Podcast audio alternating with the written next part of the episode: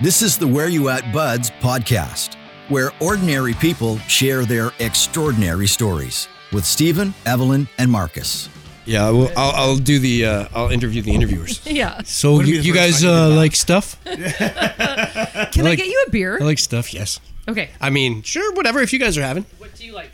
Um, I probably a light something, right? Like lightish. Okay, so I, I'm a, I do like pilsners these days, but I'll take whatever you got. On the pilsners. Kolsch pilsnery. You just heard it. You said it. Kolsch. Kolsch. Kolsch pilsnery. Pilsner. Yeah. yeah. Okay, See, the, so, this is my guy. Okay, so this beer is it? Are we recording?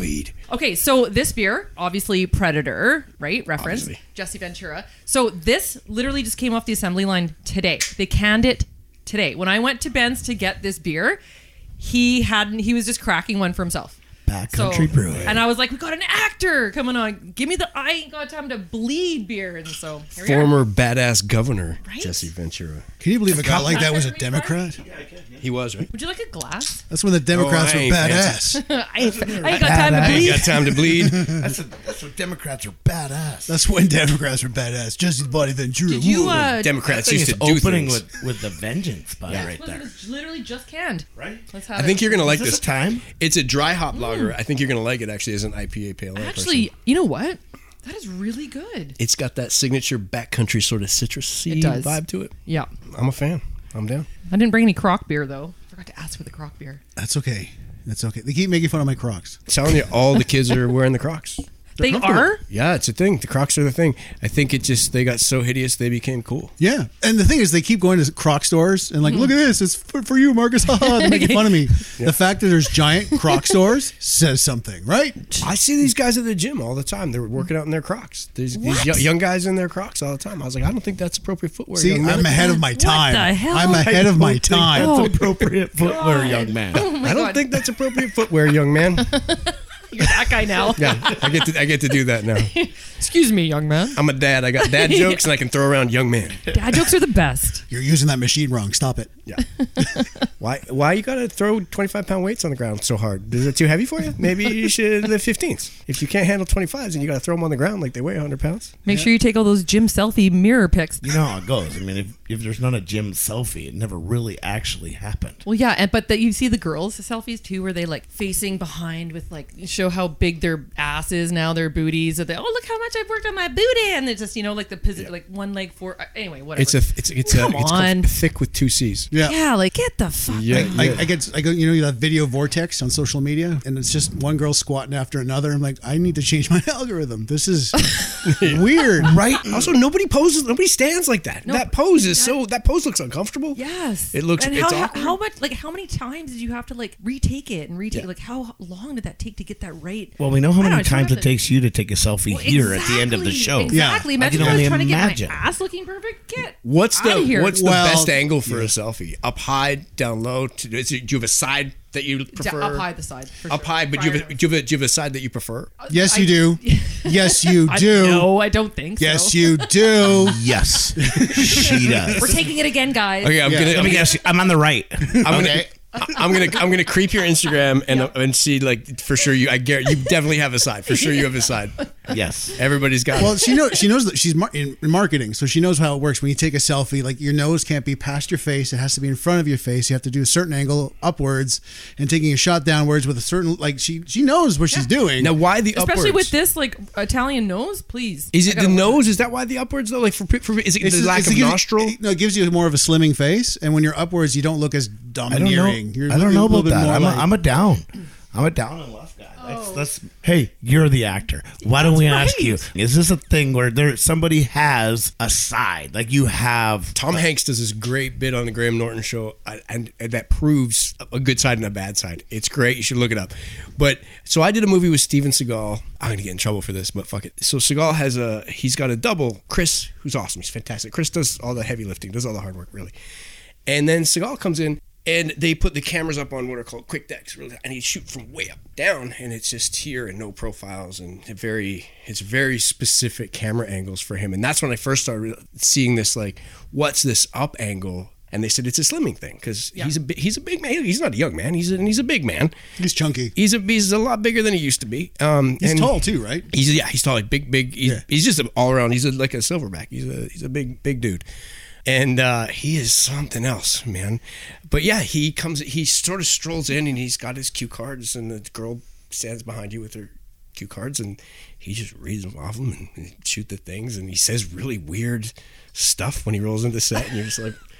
Everyone just knows. Like, okay. okay. Yeah. Like, who tied my shoes? They're tied at the top and loose on the bottom, exactly the opposite of how I like them, or whatever. And you're just like, presumably you tied your shoes? I would, no? Is that not, you is that not that? a thing? He, yeah. The actors, when you get that big, you don't have to tie shoes anymore? Is that like, well, he's he's a particular he's a particular case. Like, he can't I, reach his shoes. I will say this. I think I think everybody in the film industry will back me up on this. It, whatever stories you've heard about Steven Seagal, no matter how insane they sound, they are probably true.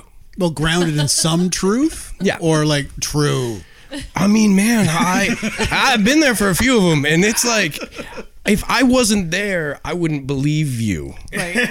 Right. Like, I can't say some of the things... Oh yeah, mm. Some of the conversations him and I had, I'm like, I can't, I can't tell you these conversations. Oh, this is like, a safe place. You can totally tell. You've all heard the rumors about about the man. He's a he's a character for sure. But yeah, that's the first time I saw that up angle being used, and when when I was like, why why that angle? And yeah. then and then fast forward to the age of selfies, and uh, yeah. turns out Seagal had, he was okay, onto something. He knew I, what was up. Hell, if it works for Steven Seagal, it's going to work for Stephen Pryor. That's okay, right. And right? I'm, I'm going to try this. That's right. But now yeah. I'm good. Hey, now everything you see is not going to be down. To okay, the you know what? Do you know what old people do? They take selfies looking down to the left. That's because what they're they still do. trying to figure out how their phones work. Yeah. How is that? How am I taking oh, a picture? Oh so wait. Oh, there we go. So your mom trying to FaceTime you. So throw in the intro. No, this is you get to throw the intro no, to me. This is all it's on, on you. you. I hate it Why when you guys fight. On me? It's him. Well, welcome to the Where You At Buds podcast. Bringing on, geez, like I don't even, I don't want to downplay. I mean, I, seriously, I've got pages and pages and pages of your work, Mister Ryan Robbins. Like seriously, I don't want to downplay what he's done because there's, I mean, you're living the dream. Yeah, pretty lucky. So today on the Where You At Buds podcast, we have uh, actor Mister Ryan Robbins in the house with us today. Thank you. It's good to be here. And you just ripped your clothes. did, you, uh, did you just rip your clothes? I don't know if you guys heard that, it's but she, she just literally way too early to be ripping your clothes off. Ripped her shirt. I was like, I, I literally. I, That's a first for me. It was an innocent little rip. It was, right? It was an adjust, it was an adjustment gone wrong. Let's be honest. Well, Ryan, thanks for joining us today and the yeah. old uh, the old pod chat. Thanks Super for coming excited. out. Oh, this, this is great. Welcome. I'm super happy to be here. Yeah, thanks for having me. And our wonderful sponsors at Backcountry Brewing. Yes, Backcountry Brewing's awesome. They actually we talked about new beer that they gave us for this particular show. Absolutely, just canned, just cracked, fresh off the press. Like literally, fresh yeah. off the press. This morning they canned it. This morning. Like, I ain't got time ben, to bleed. He hadn't even cracked one yet. Like, I hadn't amazing. even cracked one. It's so good. You're, you're very familiar with action films, right? I am. You've done a lot. Do you do like because you, you were talking about Steven Seagal? So were you actually doing the physical stuff with Steven Seagal? Are you like they, they don't have a stunt double for you? Or um, I am not ever going to be the actor that says I don't have a stunt that I do all my own stunts. I I, I don't like when people say that. It drives me nuts because it's just not true. Like you, you can do a lot of your own action, but there's there's a stunt performer that rehearsed that for you, that choreographed that for you, that planned it out for you. There's stunt guys on your wire rigging that are helping you not die. There there are so, the stunt crews are, are so pivotal and so important. I'll do as much as they let me. I like to do as much of my own stunts as I can. Um, I love doing the fight stuff. I'm getting older, so I don't like to hit the ground as much as I used to. With the Seagal show, that was a whole other...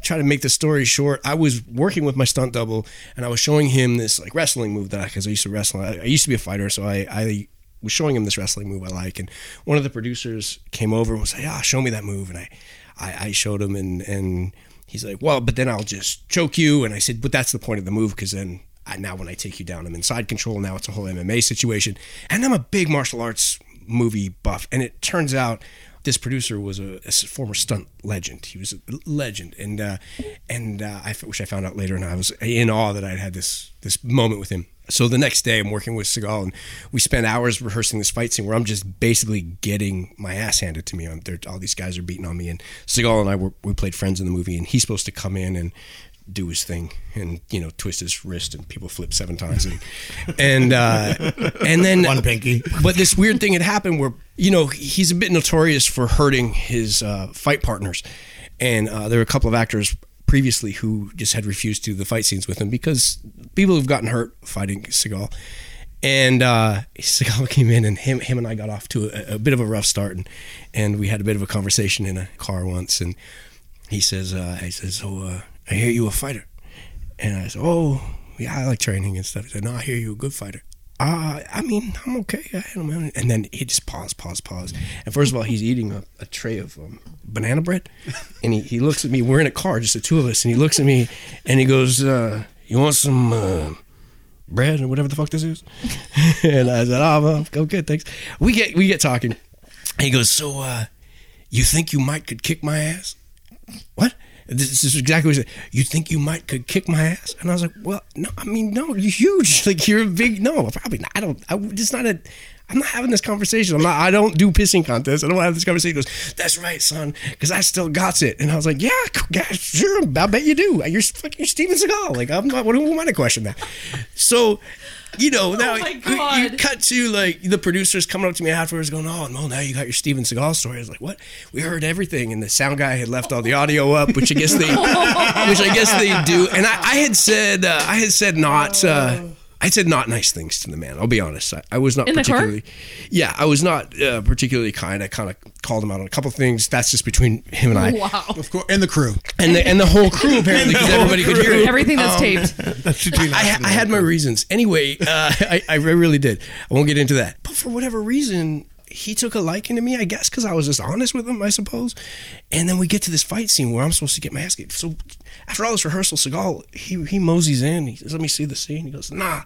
He goes, "Nah, that's not what's going to happen." He's like, "Brian's a real fighter. He, he ain't one of these pussy actors. He's a real fighter." And then he, he looks at me, he goes, "Are you a pussy actor?" And I was like, "No, what? No. What, t- what?"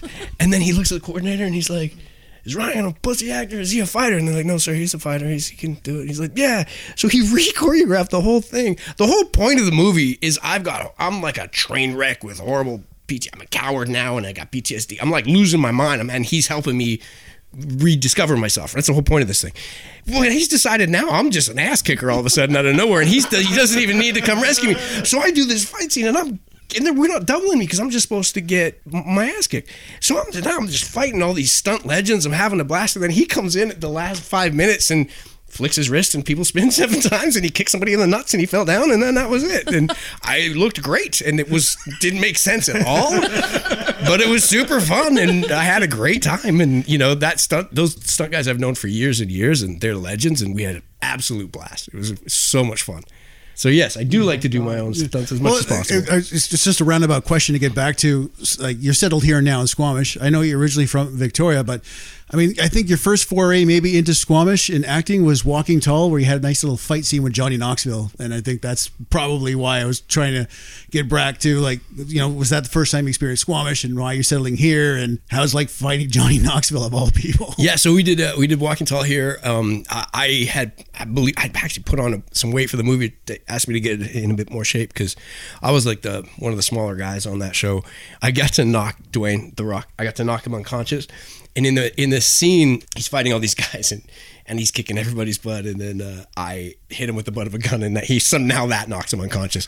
So they cut it so it looks like I hit him three times. We never shot it that way. They just it's me. It's the same hit every time, but yeah. they, they tend to like make it look more believable. Um, I ended up in the hospital a couple times on that show. Me and Dwayne and then stunt guy Brad Kelly in this big fight scene. By the end of it, we were all on the ground, battered and broken, and it was amazing. But the, the Knoxville scene you're talking about, my, the, my demise is Knoxville shoots me with a shotgun. So we're shooting this scene, and I'm wearing a t-shirt, which is really dangerous when they squib you with their, it's all explosives, right? Like it's gunpowder and, and explosives taped to you. So they mounted the shotgun blast, which is, it's like a, it's like the crest of a, of a hockey jersey, basically, about that size, on my chest. And they mounted it so it would blast downwards, because I'm supposed to hold my gun forward in front of me, and I had a t-shirt on, so they didn't want me to get burned by the gunpowder. Well, they made a mistake and they mounted it upside down. Oh my god. So when I sh- when the, the blast goes, it's shrapnel at my neck and all over my arm, and oh. there's blood, and and I remember I hit the bookcase behind me because it really threw me, and then I remembered, oh shit, I'm supposed to die. So I, I kind of hit, I kind of hit the ground, and it's in the movie, and you see me just like, I'm in so much shock, and it, I'm like just acknowledging the pain now, and then my face just bounces off the off the floor because I, I was kind of still in shock. And Knoxville he's looking at me and he goes, hey man, are you okay? You okay, man? You all right? And I'm just, I'm like, shh. Thinking like I'm supposed to be dead, like we, we're not gonna be able to do this again. Yeah, I'm probably like, going to the hospital. This is a good scene, like like this is it. But it's in the movie, and it's God, great, and it looks great, and it's actually that's in the that's actually in the movie. You can have not after, but it works great because Knoxville's character presumably had never killed anybody before. So he, you can see in the movie where he's actually saying to you, yeah, we can actually say where, where John's actually saying like, hey, are you okay? No you, way, and that was you, just totally okay? legit. And it's it's it's it was Knoxville asking me if I was okay, and okay. It, he was on camera, and it, it looked and it looked wow. great in the movie. Man, we had so much fun in that movie. What a I time! Bet. That's yeah, that was my first real introduction to Squamish, and then. A few years later, I did a T V series here called The Guard, which was about the Coast Guard. You know, at that time, it was still the drunkest place I'd ever been. That was when we had the Grizz, uh, yeah. thir- Thursday night fights at the Grizz. Yeah I, w- yeah, I was there for some of that. And then I was like, man, I like this place a lot. Like, You're like, like, these are my people, man. It's, yeah, it's like, the wi- it's like the Wild West. I'm, I'm down. And so then, uh, yeah, moved here just under a decade ago and... Love it. I haven't looked back. Opened a motorcycle shop and I'm loving it here. Well, how'd you wow. get into acting? Like born and raised in Victoria, was there always the acting bug? Or because you said you were singing and you were in a rock band and uh, because some actors, they, they sing and they and they do a lot of stuff and they kind of fall into it, or was the acting bug always there? Yeah, the acting bug was always there. I knew, I remember the day. I remember where I was. I was twelve years old. I was on a playground and I remember all the kids talking about what they wanted to be when they grew up. And I was like, well, that's a cool idea. Oh, that's a cool idea. And I hadn't, I didn't know. And I thought, all these ideas, oh, astronaut, that sounds cool. Lawyer, yeah, that could be cool. And all these kids were talking about these really cool ideas. And, and I always assumed I was going to join the military and be a first responder, be a firefighter. That's what my family, I come from a military family and first responders. And I just assumed that's what I was going to do. But then it dawned on me, I was like, man, if I become an actor, I can do all these jobs. Totally. And that was this epiphany as a twelve-year-old that just never left me. And I became obsessed with it. But of course, I didn't know anybody. I didn't know how to do this. And so I went to acting school, went to theater school, did all the things. And I studied. I took it really seriously. I went overseas. I was a when I, As soon as I graduated, I graduated when I was seventeen. It saved up money. And at eighteen, I left the country. And I joined a circus. I became a circus performer. I did that. And I had a martial arts background. Okay, what, what were you doing in the circus? You can't just gloss over that and say, I was in the circus and not tell me what you were doing. So if you've seen Cirque du Soleil, there's often a plant in the audience. Uh, they're sort of a clown, but not really a clown. They're part of the circus. They can do a lot of things pretty well, but they introduce you to the world. The performers that are amazing are, and they're kind of the fool. I kind of was like that guy. I kind of started as that guy. I could do a lot of things fairly well. And then I was learning as I went. So I had a stilts routine. I had a, a balance. I could balance stuff on my face. And um, I did a little trapeze, a little trampoline, and a lot of acrobatics. Really, I just lied. I lied. I lied. I said I could do things I didn't know how to do, and then that's I, part of acting. There you go. The whole fake it till you make it. Literally the story of my life, my entire life and to this day. I'm faking so, this. I'm faking this right now. So that's like yeah. so that's like resume building one oh one, right? Yeah. Yeah, all these stories are real, but my my anxiety is fake. Yeah, no, my lack of anxiety is fake. But yeah, man. So basically, I was uh, uh, I've been performing my whole life. I ended up in a band. My mom was a singer. I ended up in a band. When I when I came back from the circus, which was in Australia, and I traveled to Vancouver, a good friend of mine who I grew up with, his name's Kamani Ray Smith, who is stunt coordinator and director in town now, does very well, He's, he, and he deserves all the success in the world. He said, you should get into stunt work. You've got a martial arts background, and you got a circus background, and it might be a good way to break into acting. So I started, I went to stunt school, my first stunt job was in Rumble in the Bronx, where I got to do... Where do you go to stunt cool. school? Do you have to go to, like, L A for that? No, or it, was, like, it was in Vancouver. It was the craziest, it was the weirdest thing. It was like Peter Kent's school? No, it was Hard not Knocks? Kent's. It was not Kent's school. No, it was... Uh, who was Robin Webb, was one of the guys, Mike Cristagio. Basically, it was like, you know when you were on E I... And you, they're like, look, you, we're going to pay for schooling for you. And everybody decided to go to broadcast school. Like everybody was going to be hey, like, don't knock the broadcast school. Here we go. Don't knock the broadcast school. Bradshaw Community I was not College. I chose it. God. But, but, or it was like, or you were going to be a recording engineer, right? You, you could, you could learn to be a recording engineer and, and the government would pay for it. Well, for, for a hot minute, they offered a stunt program. Wow. That. Hot minute that yeah I would pay for, and I was like, oh hell yes, I want to do. I got lit on fire. I got to do car hits and high falls and ratchets and air rams oh and fly through there. It was amazing. Adrenaline. Was a, I wonder the paperwork you had to sign to do any of that. It was insane. I was like, I don't remember signing anything. And then and then they came in and and there was a few of us who worked really really hard. And then uh, Mark Acastream, uh, who's passed away now, but he gave us a shot and said, I'm doing this movie. Come So I got to do some really easy stunt work on Rumble in the Bronx, and, and then I ended up having an accident and compressed my spine. And, and well, that's that's quite the intro. I mean, you're doing stunt work on a Jackie Chan yeah, movie. Really? It was amazing. It was so amazing. So I'm, I'm sure you learned a lot just watching Jackie, because Jackie is synonymous with no stunt guy. He does his own stuff. But yeah. I mean, he had a broken his he had broken his ankle at the time that I'd got there. You know, the infamous ankle break. Uh, uh, then Jackie worked through it, and they built a rubber rubber shoe shoe yeah. for him.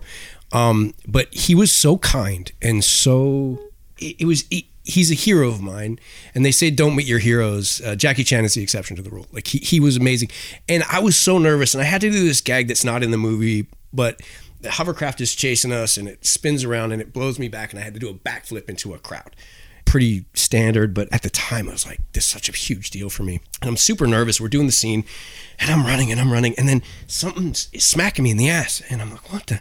I turn around and it's Jackie dressed up like an old lady in a shower cap and a and a bathrobe on his crutches. And he's chasing me in a crowd. And it's in a cr- big crowd scene. And he's chasing me. And he knows I'm nervous. And he's just, so he's smacking me with his crutch. He's just whacking me in the ass with his crutch. Just, and I, to loosen me up. And so sort of oh like, God. And then he's gone. And then it turns around and I, I'm laughing. I do the backflip. And it, it was, it was great. It's not in the movie, which is too bad, but it was such a great experience. And I remember we were teaching Jackie how to, he was really into hacky sack at the time, and he wanted to put it in a movie, and it was so cool, man. It was amazing. And then bizarrely, I, like I said, my mom was a singer. I ended up in a band. We toured for like six, seven years. We had, we had a really good run. We did really well. I played music my whole life. I love it. What's the name of the band? Helen Keller. Can yeah. I find that on Spotify now? Uh, you go to twenty room dot com, twenty r m dot com, and you can download it all for free. It's very soundscapey. It's very post-industrial. I don't know. It was hard to explain. It was fun. It was it was a good time. We were kind of godfathered by Skinny Puppy, if you remember those guys. Oh yeah. And well, Skinny Puppy's Vancouver. That's right. Originally, yeah. yeah. So those guys took us under their wing, and that was that was a good time. And a filmmaker was a fan of a, my band and put me in a movie.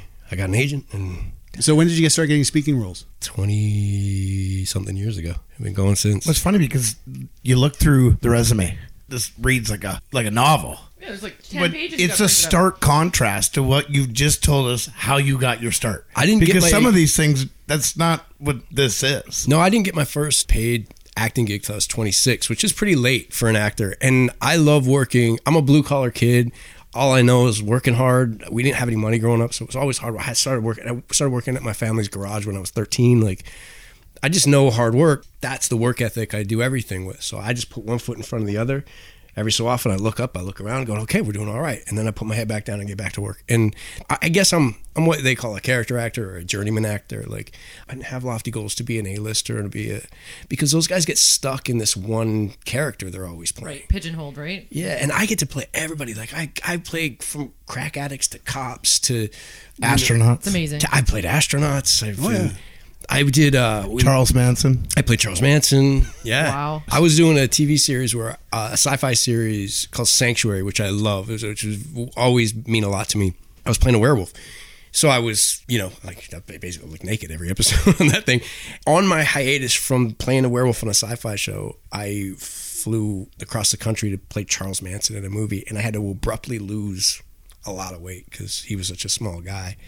I mean, you're looking at me, I'm one hundred seventy pounds. I, I was one hundred thirty, maybe one hundred twenty-five, one hundred thirty pounds. I was starving myself to... Oh, my God. And I had him in my head all the time. It was That was crazy. That was the moment I realized my process probably isn't very healthy. Well, and that's a question I wanted to ask, because they talk about actors diving into the roles. Speak yeah. to that a little the, bit. The method acting, if that's your thing, your method acting, or if you're just... There's a time and a place, I believe, for method acting. You know, there's... um. It can come across very self-indulgent, very look at me. Uh, I'm not going to list any actors because, again, I like my job. Well, a lot of big popular ones do it, right? Yeah, and some of them do it very well. Daniel Day-Lewis probably... is the most renowned, for yeah. sure. And others, it can come across a little performative, a little bit like, look what I can do. And it's a bit... There isn't a lot of truth behind it, I don't okay, think. Okay, so tell me what like, exactly what that means. So Stanislavski is the guy who taught the method, and a lot of old school guys, like Brando was big on the method, and, and uh, James Dean and stuff. So it's basically, you're just so in it, you're sort of becoming that character. You're that making person. Choices of the character, and you don't break character. You stay in character. So you encompass that all the time. Whether the cameras are rolling or not, gotcha. You're kind of in that zone. But you get beautiful moments like Brando on the waterfront when she drops her glove and then he sort of picks it up and he's got these big mitts and he's just trying to put this dainty little glove on his hand. It's because he's in the zone and he just he's just going with it. And she is too. And so she's just going with that moment. It's an unscripted moment that that's beautiful. It's this beautiful moment. With Manson, I went pretty deep. I went pretty dark and I really wanted to do a good job. And, but it got me, man. It got me a little bit. And I remember when we were done, I couldn't shake him. And it was the fortieth, the movie came out, it was the fortieth anniversary of the, of the murders. And uh, John Waters, um, the great legendary John Waters, had come out and just crapped all over. He just was not happy because he was friends with Sharon Tate, and he was not happy with me. He was not happy with the movie. He hadn't seen it, but he just wasn't happy that it was being made, and, and that just caused... Like, it was glamorizing it? Well, that's what he thought. It wasn't. Yeah. It didn't. It wasn't, but that's what he was... But there's been many reincarnations of it, right? Yeah, but in his anger and him speaking about the movie ended up bringing a lot of attention to the movie, which then brought a lot of attention to me in the film festival circuit. And I said in an interview, when you're playing a character, as despicable as they are, you can't judge that character. You have to... Well, you're the hero in your own story. Right. You have to look at that character objectively, like, say, a therapist would. I wasn't playing that character with any judgment of Charles Manson. That's what I said in the interview. The article comes out. Ryan Robbins is a Manson sympathizer. He doesn't judge Charles Manson oh for my what God. he did. What the hell just happened? Every interview from that point on, I had to have somebody with me. It was usually oh the director. God. Yeah, a P R person. I was being misquoted. I was being... I remember meeting Geoffrey Rush, who was like, he was like top of the food chain at that point, and he just he calls me over. We're like, there's like, we're in Toronto Film Festival. It's like Geoffrey Rush and Viggo Mortensen and all these heroes to me, and Geoffrey Rush just calls me over out of nowhere and invites me to sit down. He just looks me in the eye and he goes, "Manson, eh?" And I was like, yeah. And then we had a big long talk about it and everything. And he was amazing, gave me great advice. And afterwards, I couldn't shake him. And I just thought, my oldest at that time was five, five four. Mm. And I thought, happiest place on earth. I need to take her to Disneyland. I don't know what that was. I just need to go where everybody, where people are paid yeah. to be nice to me, right. Where people are just paid to smile all the time, yeah. be happy all the time. And I yeah. did. I took my little girl to. That's how I broke out of Charles Manson, was Disneyland, believe it or not. Wow. Yeah. That's a place to do it for sure. Yeah. Can I tell you a really funny story about the, the Manson movie? Of course. I, I sh- had to shave my head for the movie because for all the courtroom stuff when he shaves his sorry and carves the carves the cross in his head and all that. The hair department said, "Oh, your your hair is because cur- it's curly. So your hair uh, would make a great merkin." I didn't know what a merkin was. I, I said, Mer- merkin? What is that? What is a merkin? Like, go to your merkin. It's like, we're doing a movie set in the sixties and we've got people who are naked, women who are naked, but it, this was not at a time where women were going. growing it out. Oh my God, like, what the hell is this? And so they're describing a merkin and I, I went, a vagina toupee? It's a vag- Why are you just called a vagina toupee? They're like, well, because it's that's not what it's called. It's called a merkin. I was like, who, what who, the, hell? who the hell is merkin and how did they get the, the, the how did he get the credit? The vagina t- so so anyway, so a merkin is a vagina toupee.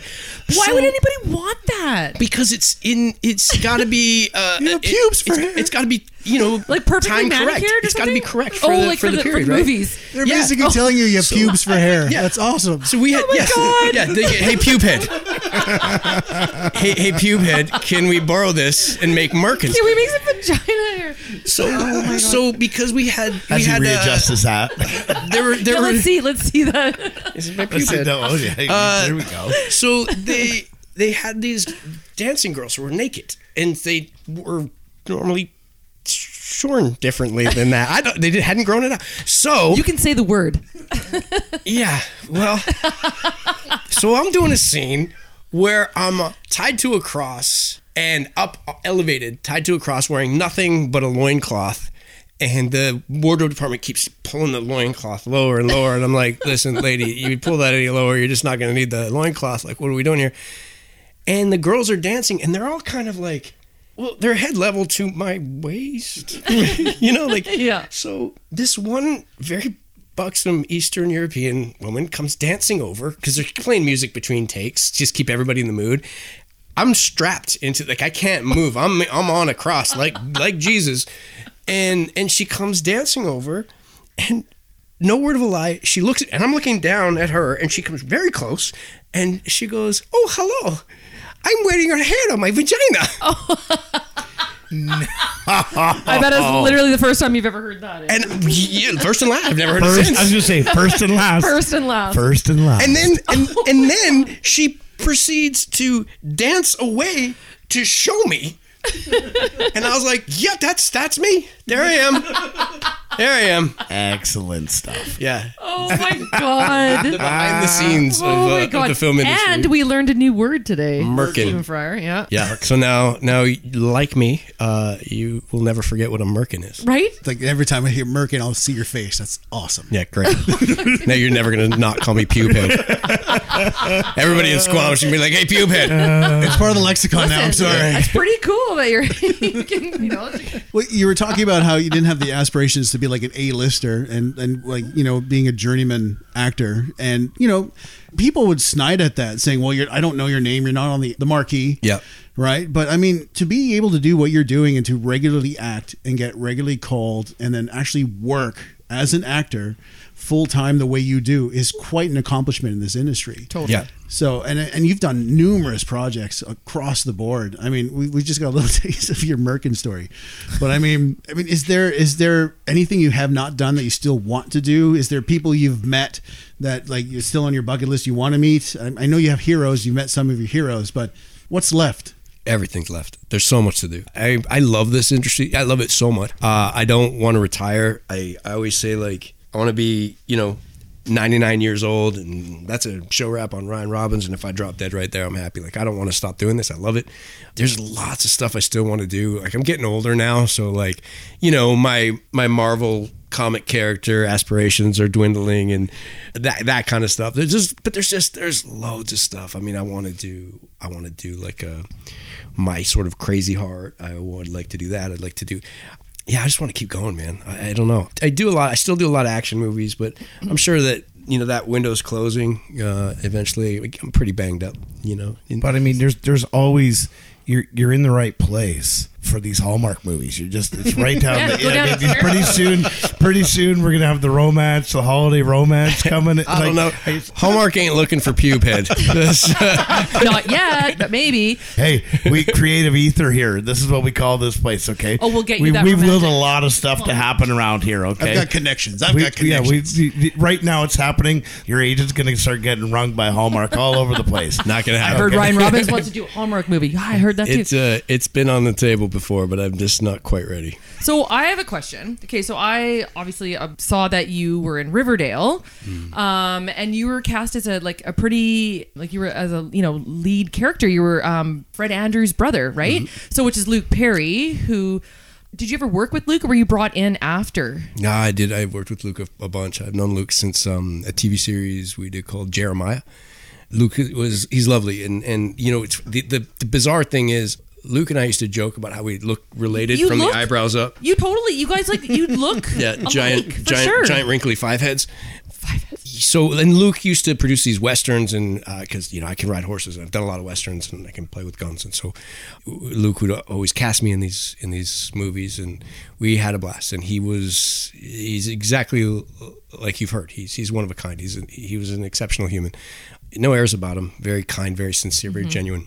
When he passed, it was like, it hit the community really hard. And then they asked me about this role to play his brother. And I was like, oh man, I don't know. That's, I mean, heavy, right? And the more I thought about it, the more I thought, shit, I don't want anybody else to do it. Like, yeah. I, I don't, I don't want anybody else to do this. I want this. And, and, and it wasn't a lock for me early on. I, at one point I thought I didn't have it. And so I took this movie. And then they came back. They're like, actually, we're just kidding.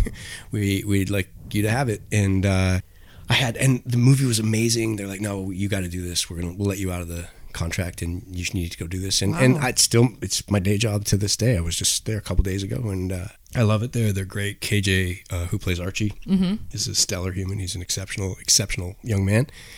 And uh, I, I have a I have a wonderful time there, and it's it's, it's been great. great. Yeah, you know when I first got there, this is going to sound like a bullshit story, but I first got there, somebody said, "Well, you got some big shoes to fill," and without thinking, my response was, "Well, thank God I brought my own, because I would never try to." Mm-hmm. And they wrote the character really clever. They wrote the character so that he. He was nothing like Luke's character. He was the polar opposite. He right. he was a troubled guy. He had a lot of anger issues, and so it was really fun to play. They sort of they wrote you in as kind of it's like a tribute to him, also a tribute to his character, and not so much to take over his role on the show, but yeah. more of like to to tribute. Yeah, to Luke, it was right? to remind. It's just to keep his memory alive. It was to keep. Yeah. We we we reference him constantly. Okay. There are pictures of Luke everywhere on that set. And on our show, it's it's pictures of Fred Andrew, but for us, it's all it's all pictures of Luke. You know, right. my, the very first scene K J and I shot together when our characters are, meet one another for the first time, we're shooting the scene, shooting the scene, and I just happened to glance over, and no one, none of us had clocked it, but there was this big portrait of Luke in between us. And I, I whispered over to the director, to Gabe. I was like, did you see that? And he's like, oh, man. So we ended up doing this really cool special shot where you kind of see us connecting for the first time. And then wow. there between us is a picture of Luke just happened to be there. Just happened to be there. Yeah. Wow. So any foray behind the camera then? Because you're seeing shots. You notice how Steven Seagal shoots high. He's doing all that sort of stuff. Everything about... you know, moving on behind the camera and sort of being a dual threat, or is that something? One day. I, I mean, I, right now, and I'm not trying to be politically correct. I'm not trying to say the right thing. I really, truly believe this.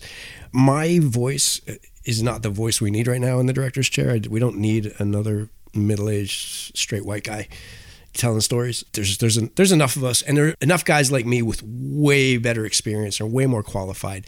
So I don't need that shot yet. I have had that shot a few times here and there. I had my own show for a while called Pure. I was the lead of a show about the men. It was on the C B C, right? Yeah, really proud of that show. Some of the my proudest work I've ever done, and the, that whole cast and crew, top notch. Some of the best I've ever worked with. And there was a second unit stuff, drone footage and stuff that I got to help direct, and I loved it, and I got definitely got the buck. I definitely enjoyed it, but it's not my time, and I'm kind of liking where we're at right now. I find it really interesting. I've been playing a lot of bad guys, obviously, but that's my wheelhouse anyway. Is that fun? Is that yeah. fun being the bad guy? Yeah. Because you just get to be whatever you the want. The heel. You get to yeah. be the heel. Yeah. Like a heel. And I do it, and I and that's kind of my uh, it's my bread and butter, is playing that kind of off guy anyway. But it's like you said, bad guys are the heroes of their own story. You know, like, listen, we've learned that in life over the last two years. You know, we've been in a really divisive situation. We've, you know, we've all been divided. We've all lost touch with like family members and friends. And a lot of us have separated because we're all the hero of our own story. We all believe vehemently in what we believe in. And we all want to fight for what we believe in. And unfortunately... you know, what happens in real life is all that gets politicized and, and gets pulled away from us. And it just, it just draws us away from each other further.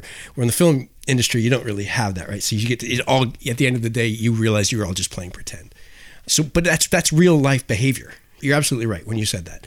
That is one hundred percent real life behavior. I don't think any bad person set out to be a bad, like, I don't think somebody woke up and was like, I'm going to be an asshole. Stephen Fry. Literally every day. He, he works on his evil laugh. No, maniacal laugh. That's not no. what Marcus works on. Marcus works on his Facebook heel for sure, hundred percent. That is Marcus that is an art. Being a dick. You talk about art. This is does. that is he just like, he's a social he, media dick. He does it really good. Fire. Okay, the shit disturber. We love you though, Marcus. You you know you you play a good bad guy. They think I pretend I don't like people. He just doesn't like people. He just doesn't like people. I don't think there's any pretending. I've known him long enough. I know he doesn't. You know he doesn't like, like most people. You should have that shirt. Oh, people, yeah. Not a fan. Yeah, yeah. yeah. I'm, I'm with like generally speaking, I'm not a huge fan of people because I, th- I think we've made a mess of a lot of things. But mostly people are all right if you give them a chance. A lot of what you do too is art, right? I mean, mm-hmm. we talk, we've had other guests on here. We talk about bridging the gaps here, whether it was with COVID or, or reconciliation or otherwise, and art and sports and music and those kind of things help us bridge that gap instead of driving that wedge in the divide. Agreed. I really do agree. I one hundred percent agree with that. And, and I, and I think it's important. Like I used to say, ah, oh, you know, we're not saving lives here. Like, why are we taking, you know, this industry so seriously? And then somebody kind of corrected me and like, actually, you might be wrong because right now what people need is entertainment and distraction and joy. Totally. And they need to, and also everyone needs to feel represented. Everybody does. And and I think that's what the industry is striving for. I think they're making a lot of mistakes in trying to get that because at the end of the day, it's a business. The business of this business is really tricky. It's really complicated and I often hate it. It's it's about bottom line and bottom dollar at the end of the day. No, nothing is done without thinking, how can I gain financially, obviously. It's also, it's a struggle. I, I worked in the producer's office before. I did full-time broadcasting, but I did work for a little bit as associate producer. And one of my jobs was to basically break down a script into money. I would get the script and I would break down, okay, this would cost this, this would cost this. And then we would cost it out. Above the line, who gets this? Below the line, who gets that? And and the producers will look at that and go, nah, we can do without this shot. And the director was pining for it for the whole entire time in every meeting, like, I need this shot. I need this shot. It's on a crane here over there. And it's like, we don't need that shot. You can do that in two shot with like a, a tripod over there, you know? And it's like, oh, and the constant fighting, yeah. with, you know, trying to get your vision across. But it is a business. You need, you need eyes to see it. It's, it's, it's, a, it's tricky, man. It's tricky. I cut my teeth in the indie film world. So where I was like remortgaging my house to finance the movies that I wanted to make. And you realize really quickly, you think like the big Hollywood machine, you're like, ah, oh, screw those guys. They've got all the money in the world. But, but then you start making a movie and you realize like, oh my God, this money all really matters. Like, holy, holy shit. Like this is, you know, and, and it is the trick of being in, in Vancouver specifically, being known as a service industry for, for film and television. You get looked at as a service industry actor. When I lived in L A, even when I would work here, I, I was looked at differently. Because you're you're above the line because you're from L A. You live, oh, you live in L A. You're that guy. You're above the line. And then I got to a point in my career where I could be where I wanted to be. So I moved here, moved back here. I was like, yes, I'm, I'm happy here. I'm better here. But over time, well, now I'm a local hire again. Now I'm that Vancouver actor and all that L A clout I had. Well, yeah, they have to fill in a certain amount of Canadian content for those tax credits. Right. But what we do in our industry that's really tricky is we also segregate provincially. So mm. it's not just a Canadian tax credit. It's like, if I work in Toronto, they don't get a tax credit for me. Uh, I, the series I was on was in Halifax. They didn't get a tax credit for me. You know, I had friends from here that I really wanted on the show that, that I was the lead of, but no tax credit. So that's the business in the business. Wow. Oh, yeah. That you were just talking about. Yeah. So the business of art is still a business.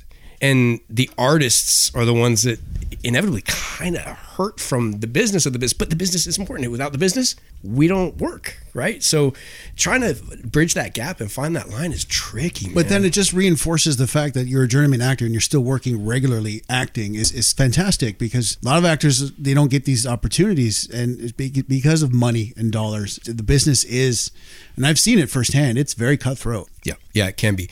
I really have worked really hard to be kind and uh, have a good reputation. And, you know, I'm outspoken when I need to be. I certainly um, don't suffer fools, and I certainly stand up for certain situations. Um, Especially to Steven Seagal. Well, I can't, I'm not going to not say something. No, you have to. I you totally have I'm just, to. It's just not in my nature. Totally. Like, and again, like, I don't come from a group of artists. Like, my mom was a singer and stuff, and she, but, you know, she was a hairdresser. She worked at a bank, and Dad was a race car driver. My Your dad was a race car driver. Yeah, and also, you know, he had a horrible drinking problem and then ended up not having a race career.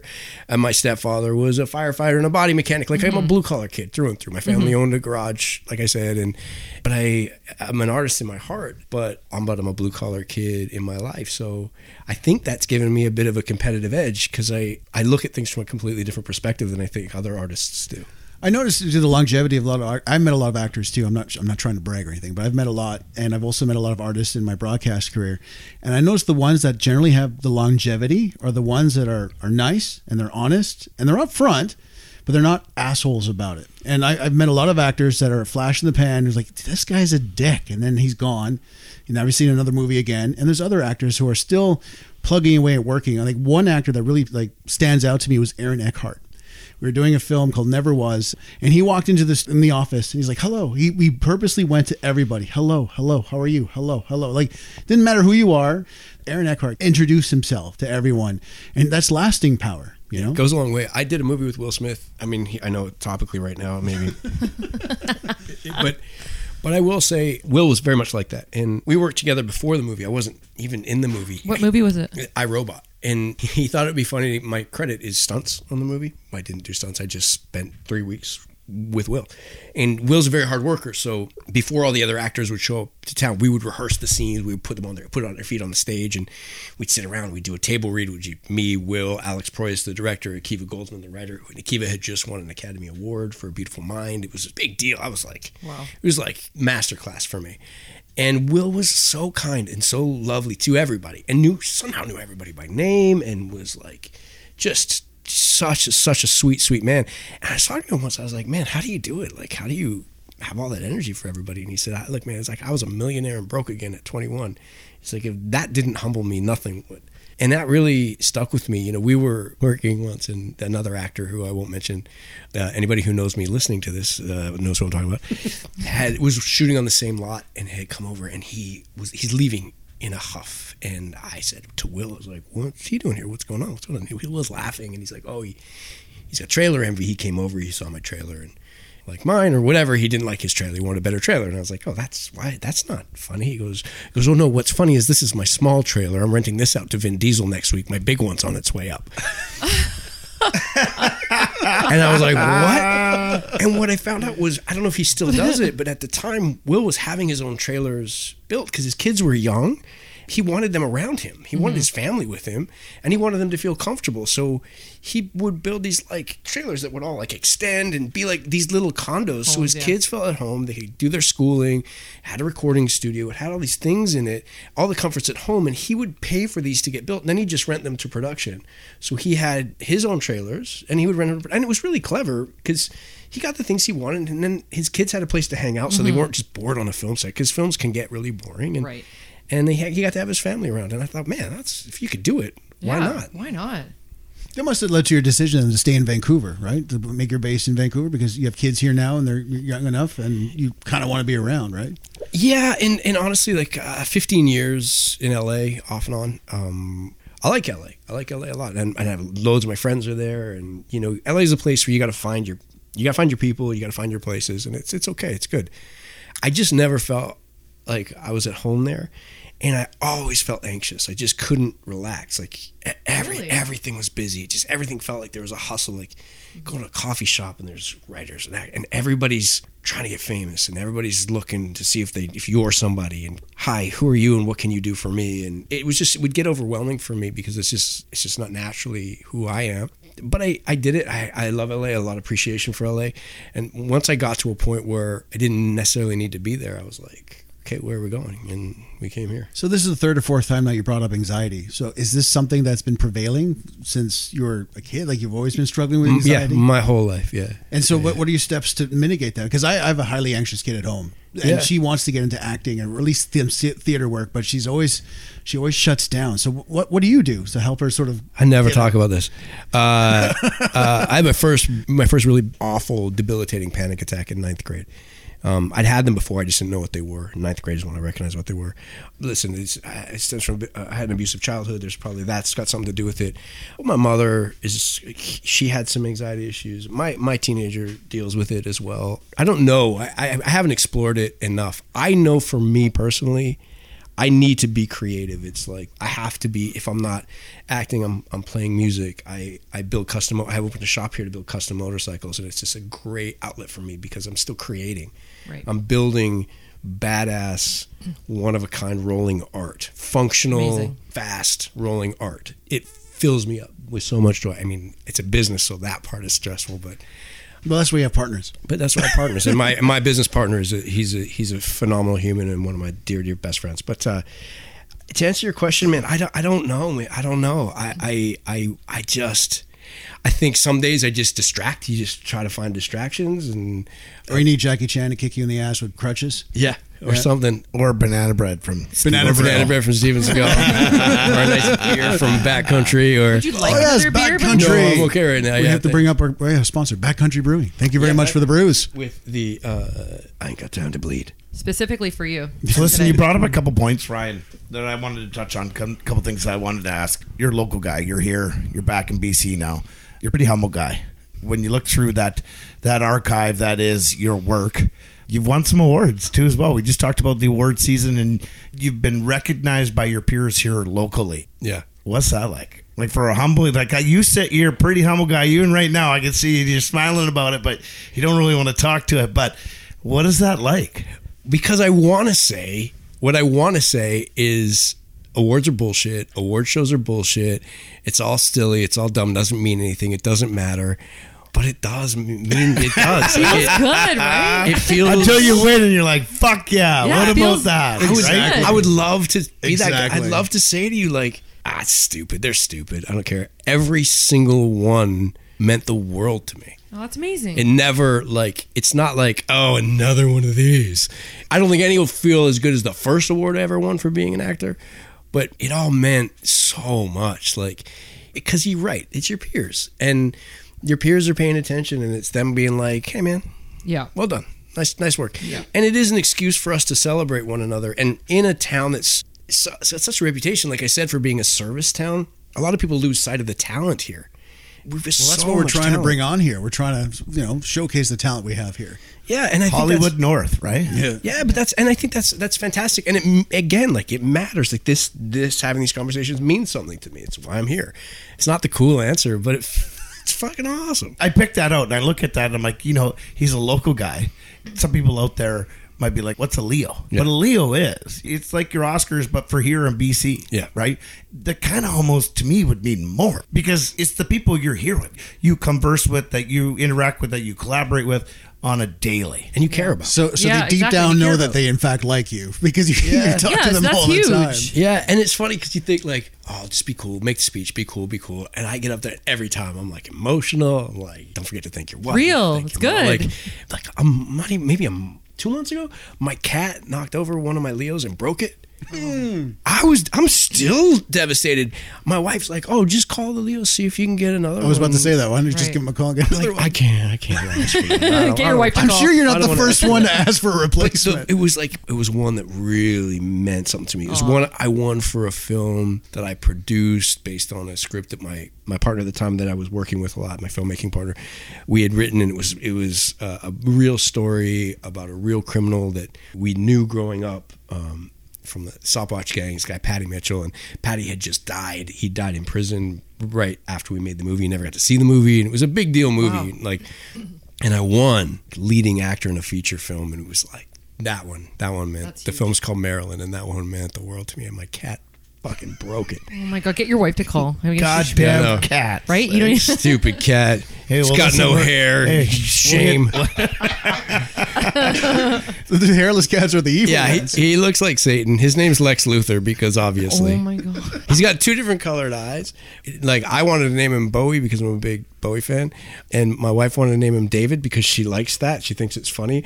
But our our next door neighbor, who's a very good friend of ours, is named David, and he's bald. And I just like I'm not gonna be yeah I'm not gonna be naming our David. bald cat David. Oh and, my god. And so I was like, Lex Luthor is appropriate. She's like, yes, that's good. Oh, Lex that's Luthor. So funny. I also have an English bulldog named Ron Swanson, so that tells you what kind of. I love it. Because Ron oh Swanson God. is my spirit animal. I ate a meat buffet before I came here, so I'm surprised I'm not in a coma. Heck. So I have a question. So you have you have a bike shop yeah. in town in Squamish? Yep. What's it called? Harbinger Customs. And where is that located? It's where uh, the, everything's gone around us now. The Ninja Gym used to be there. Oh, yeah. Right okay. on the corner. Yeah, North Yard Cidery yeah, used yeah. to be there, uh, which is now Galileo Coffee. Which You were straight up allowed to go shameless plug and plug. Yeah, so I want yeah, to know sure, more about this bike shop. Okay, shop. so tell on, me about... Give us a little bit. Okay, so you custom builds? Yeah, we do custom builds. We do restorations on bikes. We do uh, repairs. And um, we work on cars, too, because we have we can. And my business partner, is uh, he's a mad genius. He's a phenomenal mechanic. And Very cool. welder and fabricator. During the pandemic, I think eight shops, eight bike shops went under. We were one of the only ones who survived, which was really tricky. We've been super busy and it's been fantastic. Wow. And then we're right now we're gearing up for, speaking of uh, anxiety and mental health, we're gearing up for the Distinguished Gentleman's Ride, which is it's an international event to raise uh, raise awareness for men's health and men's mental health. Oh wow. Um, and it's for men and women, for all families. And basically you just get groups in cities and towns. You get on motorcycles, you go for a ride, you rep the D G R, the Distinguished Gentleman's Ride. And we just have a little celebration. This is the first time we've been able to do it in a couple years. So May twenty-second, yeah, we're going to have um, a little event at the shop. Cool. We're going to partner with Galileo Coffee, so we'll caffeinate before we go. And then we'll drink beer after. We'll just have nice. a little après ride at the shop. And pretty close um, to Backcountry there. And yeah, we're going to have a, and we've got our showroom has like a stage on it. When we're not having, showing bikes on the stage, we've got guitars and amps, and wow. we're all musical, so we'll just set up and play live music. And it's like your man shed too, then. Yeah, I was going to maybe give uh, Will Ross a shout if you're available, Will. Uh, shout out because I think Will Will Ross is phenomenal. He's like one of our local talents that I think is just exceptional, but. I haven't talked to Will yet, but I'd love to get Will to come out and, you know, you know, I'll pay you, Will. I'm a big fan, Will. I follow you on Instagram. We and we we have uh, we film a lot of stuff at our shop too because we've got a, a drone guy, and because we I know we know all the people in camera in the film industry, yeah. so we do a lot of hooked uh, up. Yeah, we do. Here you telling me you don't know anything about social media? Come on now. The only reason I'm verified on social media is because I did a T V series for Facebook Watch when that was a thing. I don't know, maybe it's still a thing. It was a great show too. It was called Sacred Lies. It was phenomenal. And I had, and because Facebook owns Instagram, we had a meeting with Instagram, and Instagram said to me, "You are terrible at this." And I said, "I am." Yeah. And uh, oh my God, they sent me a thirty-six page document on how to Instagram. Can you send that to me? Yeah, I need that too. I'm I terrible at That's Instagram. My job. Send that to me. I need I'm, to know. I never read it. I don't even. Oh my God. I, listen. That's what we need to know. And Marcus. Junk folder. Yeah. Thank you very oh much. Like, I'm not going to. Delete. I lean on my uh, my teenager a lot to be like, uh, what do I do here? How do I do this? Because she's always like. Yeah, especially if she's an yeah. influencer. She's know. like, your aesthetic is awful. I was like, I don't even know what you what that means. That's it. Dad, have you even directed movies? Yeah. Come on. She's like, you got to delete these ones and add this, and you got to do the thing, and it's got to look nice on the grid, and yeah, like, listen to your daughter for sure. I try. I know we joked about like taking over each other's Instagram. Oh my she's God, like, you I should don't, do a takeover. She, yeah, she's like, I don't want, I don't want to lose that many followers. Thanks. Yeah. Thanks, pal. Appreciate that. Well, I'm sure you would change the material that she has on there a little bit. But yeah, it would be me in her pants, and it would be my butt everywhere. That's yeah. what it would be. Yeah. Her her Instagram would just be my yeah. ass. Just, Ryan, we're gonna have to get your daughter on here. Yeah, I mean, let's get your daughter on here. We're gonna have to get her on here. Yeah, she, we, she's, she's gonna have some stories for I'm sure. I'm not telling you what her Instagram is. No, uh, no, I don't yeah. need. I don't I'm need people. Look it up. She'll always be my little girl. I don't care how old she is. Of course, you know, of course. I had her young, you know, and she's like, she means the world to me, that kid. You know, pretty pretty confident she saved my life. I'm sure she's kid. pretty badass too. Yeah, she's wicked. Yeah, she's and kids do that, right? My kids are great, man. I'm so lucky. And then there's nothing there's nothing better than just ripping on your kids too. It's best, right? And mo- my kids both have great senses of humor, and they can dish it, man. Like my seven year old, like she's she's she's like this thing. I'll say something, she'll be like, "How very dare you." how, how very dare you? And then, for real life, Dad. For real life. Yeah. And then she'll, like, you'll, you'll do. I'll do something stupid, and she'll, she'll like golf clap and go, "Well done, well oh. done." I'm like, you sarcastic little shit. So listen, if, you know, I love it. I'd be remiss, and I, I can't not let Ryan Robbins leave this place without speaking about Snowpiercer. Huh? Oh man! Okay, I apparently, mean, I'm not. I'm not that good. Marcus apparently, tell apparently, you, Snowpiercer is huge in his house. It's just not me. It's I'm huge. Not the guy. You know, great. This I, is I, awesome. I'm committed to the series. I think it's okay, but I'm committed, so I keep watching. He bought committed, and I and I do like done. Jennifer Connelly. She's always been a favorite. She's so amazing. Yes. Uh, I, I listen. I honestly, I'm being honest. I don't have much to tell. I did the original pilot. Uh, I didn't come back. But I will tell you uh, that those are some of the finest, coolest people I've ever worked with. David Diggs is, God, he's just, he's he's great, sweetheart. And he is so kind and talk about humble. He was so forgiving that I, I was like the only person who hadn't seen Hamilton apparently, and he was like, "Great." No, I'm with you. I'm, but that's I'm the right sign of a, again. That's, that's the sign of a, an actor who'll have longevity because he's he doesn't care. There's, the ego's not there. It's like, well, yeah. I'm David. Here I am. Hello. How are you? Welcome to the show. And also just relishing all these opportunities that have come since Hamilton and taking nothing for granted. Those are my favorite people, the people in this business that don't take it for granted. You know, there's a lot of people that do. I, I've worked on those shows where you're watching people really take it for granted and, and forgetting how badly they wanted this, forgetting how much they were willing to sacrifice to get here. And now you're here and all you're doing is complaining about it. Like, I don't, that just doesn't compute for me. Has it ever turned into work for you? I see it in you. You have a passion for it still, like yeah. obviously to today. But was there ever a time, like we talk about Where You At Buds, where it kind of was starting to feel like it? God, you no one has ever asked me that question. It's a great question. And yes, for sure. There have been times where it's just like, okay, just, just shut up and collect a paycheck. And I, I hate that. I hate that. I don't want to be, I have a friend that says, it's like, ah, we're just furniture. We're just furniture. We're just here. We, we're familiar. We're just here. And I, I don't... You don't want to be... I love them to death, but I, I that's just not... I don't think I'm ever going to feel that way. Like, I always want to participate, and I always want to do something interesting, and I always want to add, and I love storytelling. But yeah, sometimes, man, you get on... There's just sometimes, especially when you're on a series and you're not the lead, you got to facilitate. You just got to move a story along. And so it's exposition. When you want to deliver art, it can be a little soul sucking. Yeah, it's so yes. Yeah, you could you could fall into pitfalls. You know, from what I understand from the difference between T V and film is that T V people are usually in the same actor or character over and over and over again, to the point where the directors, when they come in, they don't really direct anything. They're like, all right, we're going to shoot here. Now go say your lines mm-hmm. because you should know the character best. Yeah. But then it just seems like if you're just saying the same things over and over again, like how many times do you think like David Caruso in my and uh, C S I Miami, we flipped the glasses off with the one-liners. How many times you went, oh, that was just shit, but okay, here we go. I'm getting paid. The reason I ask it, Ryan, is because we have had prior guests on who have been in the acting or been in the music field, and they're they said exactly how we got there. We thought it was going to be this. It turned into something totally different. Yeah. So the way you talk about it is start differently. Like you, you talk about the people and, and the connections that you make, right? And I think that's kind of one of the things that's kind of a little bit different about you too as well. I, I constantly need to check in with myself and remind myself how grateful I am that I get to do what I do. I've worked some shit jobs. I used to pack drywall for a living. And one of my favorite sayings is, you know, my, my worst day on a film set is a million times better than my best day packing drywall. Mm-hmm. I did a show once where they left me handcuffed to a bed covered in flies, real flies. Oh. And they said, we're just going to swap a lens and move on. And swapping a lens and moving on is about three minutes. And they left. They left the stage. They left. I can't see because I've got flies. What? Trying to crawl into my eyeballs. They're in my ears. They're up my nose. And I'm shackled, spread eagle on a bed. Oh, my God. That seems to be a thing that happens to you in movies a lot. Yeah. You're shackled up. Yeah. I'm yeah. shackled a lot. On a bed. And I'm and I'm covered in, like, because I'm supposed to look like I've been s- slashed. So I'm covered in corn syrup to look like blood. And, and these flies are eating it. Oh. And they're all over me. And I'm like, what's going, what's going on? And I can't see. I can't hear what's going on. And then finally, you know, rest his soul, this amazing, amazing special effects makeup artist named Bill Tarazakis, who I've worked with countless times. He comes over and he just starts sweeping these flies off my face. I'm like, Bill, what's going on? It's like, I don't know where everybody went. I don't know where they went. What? They're gone.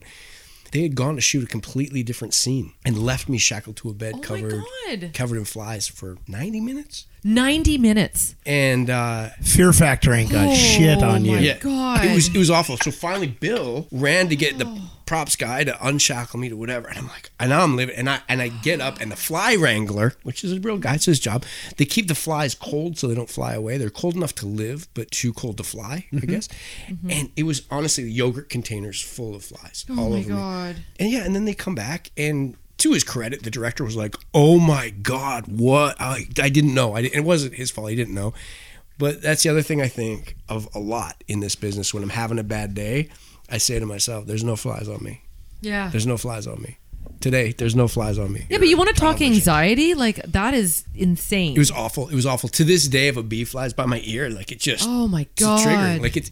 ninety minutes? Fear Factor got nothing on this. Oh. See, Fear Factor, I feel like I could... I, I could kill do it. all of Fear Factor yeah. except the eating things. Yeah, the eating stuff is gross. I, I could do the eating things. Yeah, we, uh, we'd, be a good, we'd like, be a good team. I, I always yeah. thought I could do the eating things, yeah. and then I saw some of the stuff that they made yeah. people eat, and there was, I'll, yeah. I'll try no anything once. Tastily rhino I'll, testes. Oh. Yeah, maybe not. Hey, Marcus, remember how we were talking about like a nice, easy, short podcast, and I told you I would ramble, man. That's I, I fine. get talking. You mentioned like you're still waiting for that the superhero role, the specific character oh, you're gunning for. Always. D C, make up your own. Marvel, please. I, I'm definitely a, I'm a Marvel guy. Oh my God, Moon Knight! Holy crap, that show is so good. So it's been taken, but Wolverine I think is the obvious choice. I think he's always I'm built for it. I'm Wolverine shouldn't be six three. I love you, Hugh Jackman, uh, but you were. You know, he you were great, and you fought for the bub. I know, because bub wasn't written on the script, and he ad-libbed some bubs, and so I appreciated that. The only world in which Wolverine comes my way is if they do uh, an X-Men series set in Xavier's school, and Wolverine is there and a teacher, and he's older. Uh, maybe that's my chance. There you go. The reason why we're asking, because he, he'll he'll be the first to admit that when Jamie Horth Wessels came onto this show, she no one would give her a fight. Sure. She did this show. She got a title fight. Champion. Big time. She's a champion. A lot of people come onto the show and then reach, you know, their pinnacle that yeah. they've wanted to reach, and we, we take full credit. Full for, credit for some reason. Hundred percent. We, we yeah. this, so like, I mean, this is why it's like you, you want that Marvel. What do you want? Lucky yeah. Star. What else you want do you want? That Marvel thing. This is this is your chance. Anything to else? I, for that Marvel I thing. have my good friend Aaron Harrison, who built uh, a lot of the hero costumes for the D C universe for Arrow and that the, the hero costumes in the armor, and he's a phenomenal designer. built me a Wolverine costume. I have the helmet, I have the everything, and it's the old school uh, sort of like black, blue, and yellow. Because mm-hmm. um, you know that's where I was going to go next. How many Halloweens is it like? A, is it like a biannual thing where you go? I've only done it once. As Wolverine, I've only done it once. uh, there are a lot of other characters. That, one in public, or uh-huh. we one in public. Yeah, okay. My guy growing up was Spider-Man. I was a big X-Men fan. I just loved comic books growing up. You know, I was an only child and felt like those misfits and those those weirdos spoke to me, you know, those outsiders. And they were allowed to be smart and they were allowed to be cool. They were allowed mm-hmm. to be badasses. And the alter ego thing, you know, I loved it. Same thing. Only child. Lots of comics. There are some D C characters that are on tap. D C seems to be, I want to see D C uh, have a sense of humor. Um, a bit more, and they're leaning that way now. When uh, James Gunn came on board and did the Suicide Squad, and look, let's be honest, uh, Peacemaker was phenomenal. No, that was hilarious. Peacemaker was great, and Peacemaker did a, the the best. He did such a great Riverdale shout out in that one episode. I don't know if you guys watched Peacemaker, but there's this bit where John Cena does this amazing rant about all the people this guy could have named instead of his father. And he's like naming off all these people. And then he ends the rant with, "Are any one of those cunts from Riverdale?" And we were all like, "We're canon." we, we're, we made the big time. Satire. Satire is the best form of flattery. Like, yeah. you know, and the fact that they, they put that in there, like, That's I funny. thought was amazing. So I was funny. like, "You're what? canon now." There you go. I loved the biographies of like the D C Marvel creators and how they kind of borrowed from one another and also helped one another. And you know, one of the best parts about being in the sci-fi world was going to do the conventions and getting to hang out with Stan Lee and Patrick Stewart and all those guys. Like, he was Patrick just, Stewart, he's the right? Best. He's the best. I've yeah. I've never met Patrick Stewart, but I've met his best friend, Sir Ian McKellen. Oh. And the the stories they have of each other, actually, it's it's it's amazing. They have such a great bromance between the two of them. It's one hilarious. of the greatest love affairs uh, ever. Yeah, those two. It's amazing. It's amazing. Patrick Stewart. We. we I think we were in Australia. We were in Australia, and it was like, you know, I was there, Momoa was there, Patrick Stewart, Stan Lee, a bunch of cool people. It was super fun. It was a great time. And uh, Patrick had a migraine, and he's a lovely man, but he was powering through, not feeling well. And he had asked for an orange soda. He asked for an orange pop. "I'd love an orange pop, please." "We'll get you one. We'll get you one." And time goes, time goes. He hasn't got his orange pop. And he's like, "I asked for an orange pop an hour ago, and I haven't got my orange pop. Where's my orange pop?" "Oh, sorry, we can't find uh, orange soda anywhere. We're looking, we can't find anywhere." It's like, I mean, how hard is it to, we're in Australia, for God's sake. How hard is it to find a bloody orange pop? I just want, I'm not asking for anything but an orange pop. I just want an orange pop. How can this be so difficult? And he's not being mean. He's this, he's got a legitimate beef, because we've seen a lot of orange pops floating around. And it it's kind of goes on. And then out of nowhere, we see Stan Lee walk into the green room holding an orange pop. And he takes a sip, sits down on the couch, puts the orange pop on the coffee table, and abruptly has a nap. And we're all dead quiet watching this happen, like as if it's in slow motion. And then you just see all these heads turn to Patrick, who just goes, "Well, for fuck's sake!" And he's gone. And it was my fa- one of my favorite all-time so, moments. But he wasn't like, they were, he wasn't pranking him whatsoever? No, he wasn't mean. He was he just like, no, he was just, it, was like, just, it just legit happened at the same time. The, the lunacy is- of the situation was not lost on anybody, especially Patrick, because he's a lovely man. And He he handled it with such grace, and it's it was hilarious, because what what the hell? I would do that on purpose. Never yes, you would. That, yeah. That's something I Marcus would do on purpose. Would. The fact that it was Stan Lee, it was perfect. Like, if it had been anybody else, it wouldn't have been as funny. But Stan is well, Stan was also an incredible man. He was he was such an. I, I got to uh, hang out with Stan on multiple occasions, and he was always the, the he was the light of the room, and everybody loved him, and he was kind and considerate and had made time for everybody. And well, as a comic book fan, that must have been huge for you. Oh my God, it was insane. It was crazy just to be in his presence. I asked him to uh, sign my guitar, and he said uh, he said I'm I don't want I don't want to deface your guitar with my signature. You don't want me to ruin it. And I was like, I do. I really do. And he's like, not doing it, kid. And he wouldn't sign it. And I was like, God damn it. Like, what? He signed anything else, but he didn't, he didn't, he didn't want to sign my guitar, because he thought he'd, he's ah, your guitar's a nice guitar. You don't want my, my name on it. He's like, no, I do. So humble. It was so great. Yeah. This has been very humbling to sit here and listen to such a humble guy like yourself, uh, someone who's passionate about what he does. truly loves what he does. With a guy with a resume that's that's a novel and a half, keep killing it out there. Keep doing what you're doing. This is why we're doing what we're doing, telling ordinary people's extraordinary stories. We want to thank you for coming on Where You At Buds. I really podcast. appreciate yeah, it. Thank and, you. And one one day we'll talk sports, because uh, if you want to talk hockey and fights, I'm your guy.